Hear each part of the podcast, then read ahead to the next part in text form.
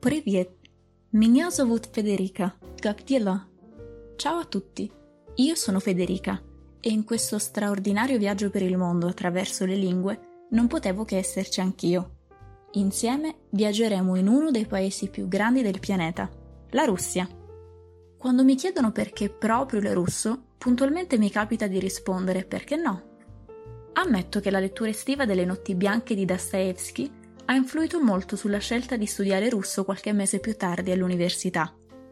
Ma in realtà la lista dei perché no è ancora in fase di aggiornamento e sono sicura che con voi non mancheranno nuovi spunti.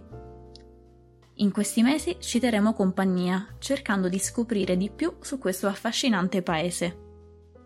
Non potevo iniziare questa piccola avventura su Radio Futura senza parlarvi di uno dei più sensazionali viaggi di sempre, la Transiberiana. Quanti di voi sapevano che in poco più di una settimana è possibile viaggiare da Mosca a Vladivostok, la stella d'Oriente sul Pacifico, attraversando ben sette diversi fusi orari? La Transiberiana, infatti, è la linea ferroviaria più lunga al mondo. Il suo nome storico è Veliki Sibersky Put, Veliki Sibersky Put, Gran Via Siberiana.